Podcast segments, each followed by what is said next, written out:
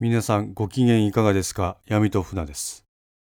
今回は久しぶりにお便りをご紹介させていただこうと思います。まず皆さんにお詫び申し上げます。えー、当方の手違いで5の線2終了時に頂戴していたコメントやお便りに返事ができていませんでした。実質ですが必ず返信させていただきますと歌っているのにそれができていませんで誠に申し訳ございません。この場を借りてそれにお答えさせていただきます。まず一つ目、2017年1月6日にいただいたメッセージです。お名前は成田直さんです。えー、この方、ブログにコメントをいただいて、その後このメッセージをいただいています。まずコメントのご紹介をさせていただきます。何よりもまず、配信お疲れ様でした。やっと配信とリアルタイムに追いついたと思ったらこの最終回に行き着いてしまいました。嬉しい反面明日から何を聞いて過ごせばいいのかと少し寂しい気持ちになりました。そのくらい毎日楽しみに聞いていました。今後の闇と船さんの作品期待して待っています。というまずブログにコメントをいただきました。で、続いてメッセージなんですけれども、メッセージタイトルは闇と船さんということで、いつも楽しみに拝聴しております。5の線2最終回配信お疲れ様でした。前作5の線から、前作5の線から続くこのドラマを毎日楽しみに聞いておりました。最初の頃はサスペンスホラーのような不気味な怖さに惹かれ、なんとなく聞いていたのですが、ストーリーが進むにつれ、先が気になり気づけば仕事中以外ご飯やお風呂の時も聞いているほどドハマりしてしまいました笑い。今は謎を知り尽くした上での2週目を楽しんでいるところです。この重厚な物語を再度楽しんだ後改めてお便りさせてください。とてもとても楽しいお話をありがとうございました。また今後の闇と船さんの活動を楽しみにしております。それではお体に気をつけて、これからも頑張ってください。乱文失礼いたしました。というお便りをいただいておりました。成田さん、返信が2年以上遅れてしまいました。誠に申し訳ございません。甚だ簡単かもしれませんが、お答えを今更ながらさせていただこうと思っております。えー、まあ成田さんのコメントにもあるようにこの5の線サスペンスホラーで当初通そうと思っておりましたまあなんだか気持ちが悪いとかでも続きが気になる感じそんな感じの話を毎回提供してどんだけの人が最後まで聞いてくれるかあまあそういうポッドキャストをやってみたいっていうのが当初の一応思いでしたね。ですけど人間っていうものはまあ不思議なもんで架空の人物作って物語を進行していきますとその人間に勝手に入り込んでいってしまう傾向があるんです。まあ、各いう私がそうなんですが、まあ、当初予定してもいない方向に話は進行しまして、えー、結果的には私は現在5の線3という調子のいい続編を配信しておるわけでございます。成田さんには5の線1、2はお気に召していただけたようで本当に嬉しく思っております。もしよろければ5の線3もお試しください。そしてさらに、えー、まあ、もしもよければまた懲りずにメッセージをお寄せください。今度はちゃんとレスします。本当に申し訳ない。まあ、どうぞ今後ともよろしくお願いいたします。えー、続いて、これまた5の線2配信終了直後にお寄せいただいたメッセージです。申し訳ない えー、八のほやさん。2017年1月9日です。メッセージのタイトルは闇と船様ということでございます。あげましておめでとうございます。この戦通お疲れ様でした。私的には、ほーです。これは、ほっとしたのほです。古田さんも死なず、かっこずっともしかしたら点点点が頭にありました。かっこ閉じ。金もと思っていた若林、片倉の奥方の最後の余裕の発言、朝倉のうろたえ、ざまあみろとガッツポーズが出ました。この時年末で自宅の玄関を拭き掃除している時に聞きながら作業していました椅子に乗りつつ玄関ドアを拭いていましたのでガッツポーズでバランス崩し下駄箱に支えられこと泣きを得ましたこの興奮に火がつき夜に前回の5の線まあ、5の線1ですね。5の線1をすべてダウンロードして聞き直している途中であります。忘れている部分が多々あり、2での岡田や祖語を思い出し、キュンキュンしながら今現在聞き直しております。2でたまらないのは最上本部長です。かっこ、この時の闇戸船さんの声がいが良い、古田抜き、古田抜きっぷり、かっことじ。警察内や報道部分が特に好きなので、回、ん？なんだこれ。周り、週回りよりもデカ魂や記者魂の方にテンションが、あ、あ、あまねね。あまね周りよりもデカ魂や記者魂の方にテンションが上がってしまいます。まだまだ大事に繰り返し聞くつもりです。闇と船様ありがとうございます。次の更新がこんなに待ち遠しいポッドキャストは他にはありませんでした。石川県についてもニュースや天気などでつい目が行くようになりました。お体お大事に。本当にありがとうございました。お疲れ様でした。かっこ拍手。八戸屋さん、ありがとうございます。そして現在も、えー、ツイッターをフォローいただきありがとうございます。すみませんでした。以後気をつけます。八戸屋さんは、えー、五の線の各キャラにありがたいことに感情移入をいただいておりまして本当に楽しいメッセージを以前からも頂戴しております、まあ、私は映画にしろ本にしろ人それぞれその作品の解釈は違っていいと思っております。でまあ楽しむところも千差万別だと思います。でまあそんな中でですね制作者が本当はこういう意図だったのにとかはまあその手のことはちょっとどうかなと思うところがあるわけですよ。うん、まあそこら辺はちょっと話すとまた長いんでまた別の機会でもしも触れることがあったら話そうと思います。まあ、そんな中でですね、えまあ、制作者の一人としてただ一点だけ言いたいのは八のホヤさんがこの作品を最後まで楽しんでくれたこの一点がまあ嬉しいということに尽きるんですよ。まあ、このようなですね5の線1にしても2にしても長編ですよ。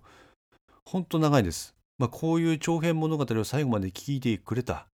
そのことにまあ喜びを感じるわけですね。はい。まあ、このお便り会を何らかのご縁でお聞きくださっている方がいらっしゃる。それも本当にありがたいことだと思っています。どうか今後とも現在配信中の5の線3ともどもよろしくお願いいたします。えー、っと、そしてもう一つだけご紹介したいですね。まあ、あのホームページのコメント欄に寄せられた声です。コメントを頂戴してからすいません。こちらも2年後の返信になります。コメントをいただきましたのは、踊る屍さんですね。ありがとうございます。いただいたのは2017年の4月25日です。ポッドキャストポッドキャストストアを徘徊していたら一作目の5の線を知り、のめり込んでしまいました。僕は関東の人間なのですが、少なからず北陸に縁があります。かっこ特に福井ですが。なので、鉛にも愛着が出てきますね。またいつか闇と船さんの違う作品が聞かせていただけることを期待しています。ありがとうございます。ありがとうございます。そして踊る屍さんも申し訳ございませんでした。